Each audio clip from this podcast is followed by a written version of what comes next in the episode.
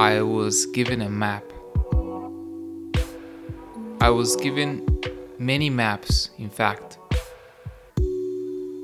I was told who made them and when.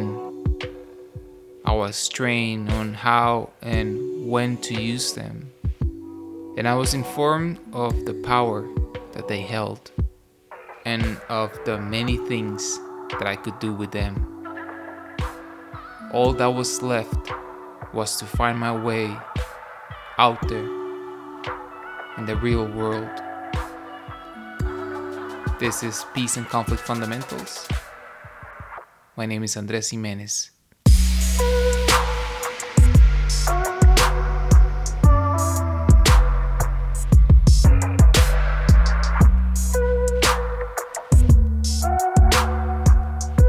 Simply put, a paradigm is the set of beliefs, ideas, and understandings that give a particular explanation, a particular meaning of how the world works. So, in a way, if you're a fish, a paradigm could be the fish tank where you live. And the term mechanistic is a concept that actually has its origins back in the late 16th century, thanks to the work of the French philosopher René Descartes, a figure that is widely considered as the father of modern philosophy. And Descartes is famous for promoting an understanding that considers false any belief that cannot be directly and irrefutably proven correct. And as a result, he famously argued for the need to search for truths that lie beyond all doubt and that are based on unquestionable foundations.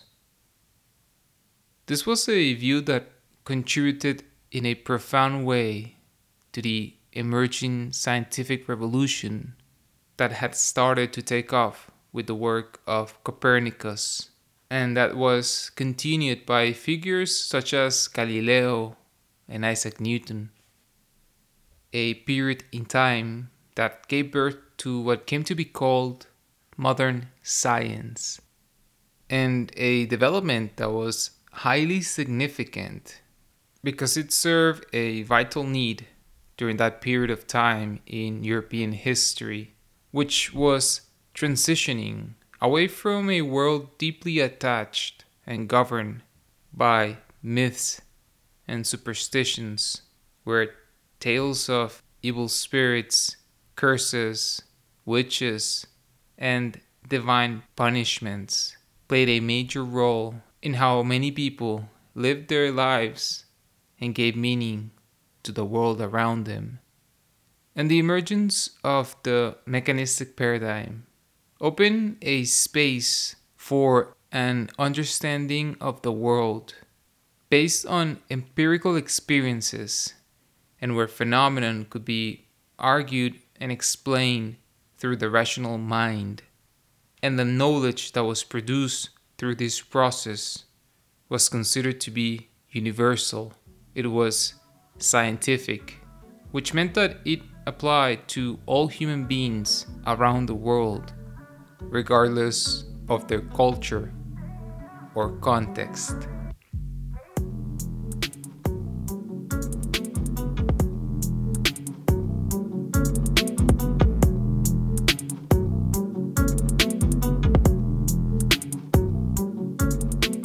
However, with time, we have come to learn about the profound problems and challenges with this particular paradigm.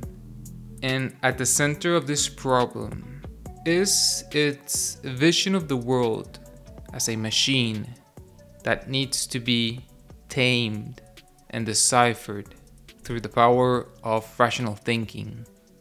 This led to an explosive search for finding ways of exploiting both the natural world and its peoples in pursuit of the unending need to accumulate wealth and power. Now, we currently live in an age where there has been an ever growing recognition and awareness of the lack of equilibrium in the world that we live in. A lack of equilibrium that this dominant paradigm is unable to address because this lack of equilibrium is actually built within the fabric of what it stands for.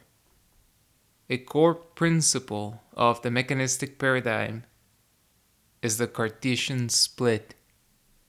Following Rene Descartes' realization that mind and body must be understood and analyzed as separate elements.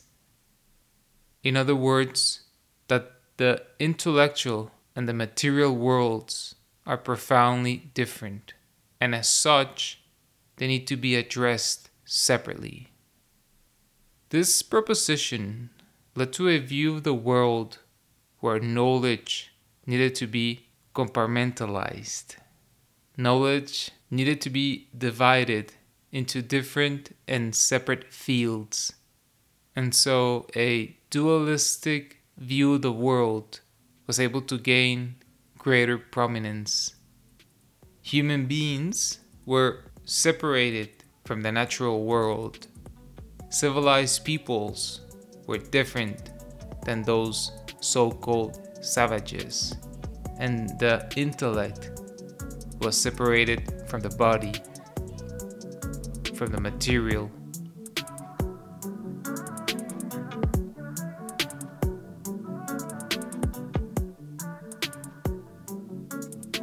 And so, thanks to this Cartesian split, you can work on an issue like human rights, for example, and you can, in fact, be a renowned expert or consultant that travels around the world lecturing and speaking about your work, which focuses on promoting the respect for basic human rights principles, while at the same time being an abusive partner or a negligent parent back at home.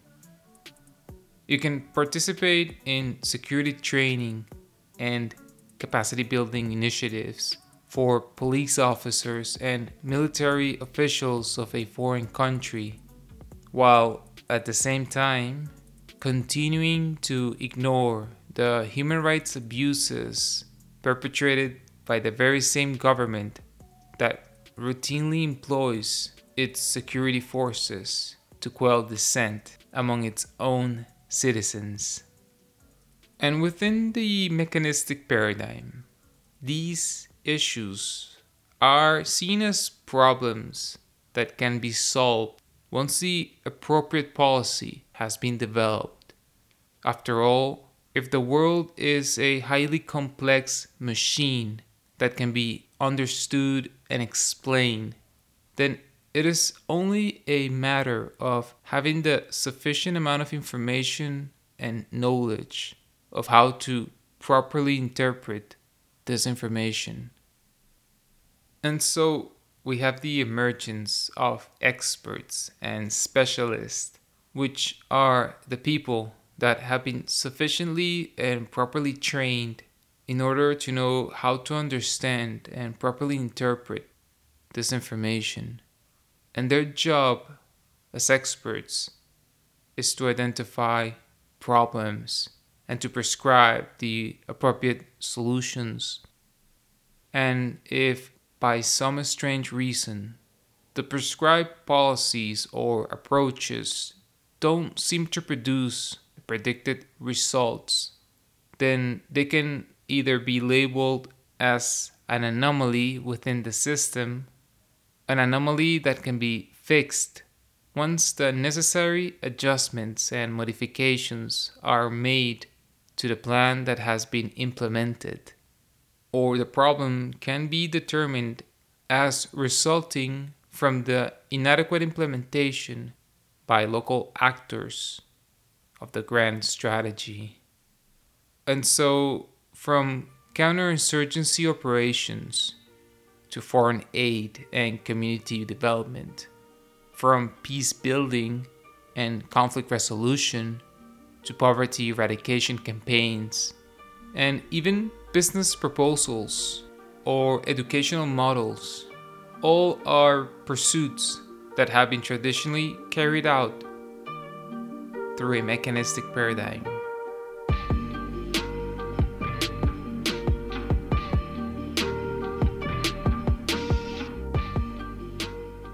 And this is precisely how I was trained as a professional in the field of international relations. And I felt comfortable for a while. I had certainty and a sense of control. I took careful note of the paths laid out by experts, academics, and famous entrepreneurs and philanthropists. Their ideas and theories were backed by a careful collection of data and by the support of important and prestigious institutions, as well as a good number of their peers. Any dispute, any challenge to these ideas and theories would have to be backed by a much more robust collection of data and information.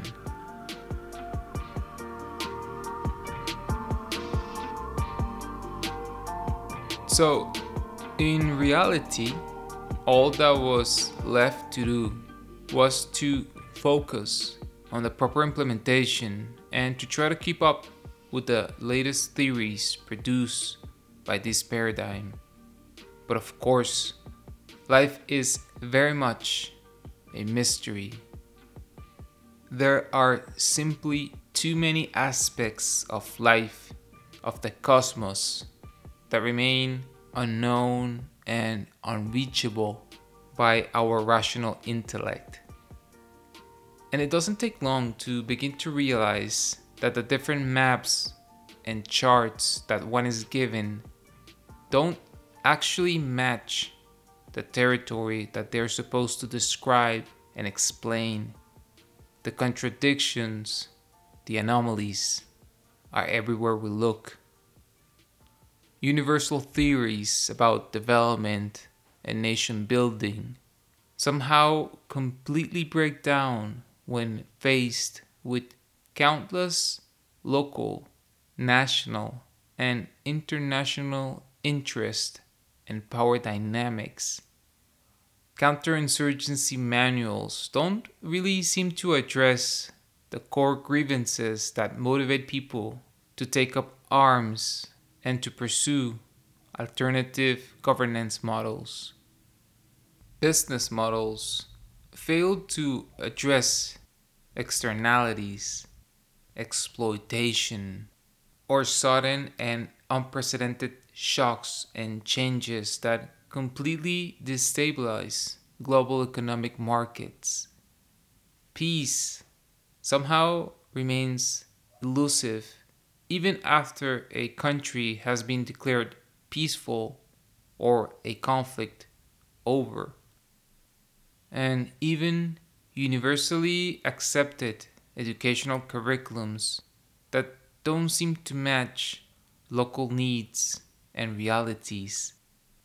One doesn't really need to look very hard in order to find the gaps and the disconnect between what experts determine should be done and what local actors actually need and want. And one could argue that this is precisely the role of the experts. It is their job to find ways of bridging this gap. However, with time, I became increasingly convinced that the mechanistic paradigm was profoundly ill equipped for this task. Because you're working within a mindset that doesn't really encourage you to explore from a position of uncertainty and humility, and that cannot imagine seeing the world from a profound sense of wonder and curiosity for local and context specific adaptations and experiences. There's also no real recognition for our inability to measure and determine the exact impact of all of our actions in the world around us. And not to mention a recognition for the role played by the irrational, the energetic, and the spiritual forces or realms. And so, this paradigm not only does it not prepare you to listen and to observe, but it also ignores and dismisses other ways of seeing and of giving meaning to the world.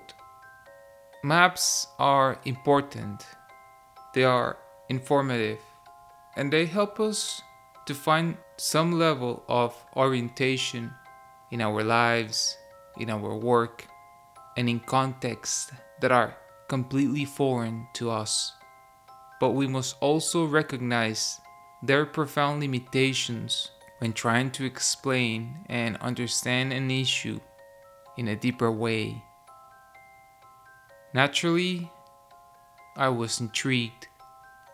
I was intrigued by some ideas that I was starting to come across about an alternative paradigm that challenged many of my most commonly held assumptions and conclusions. It would take time to come to understand what an alternative paradigm could look like, but I was willing to begin the journey.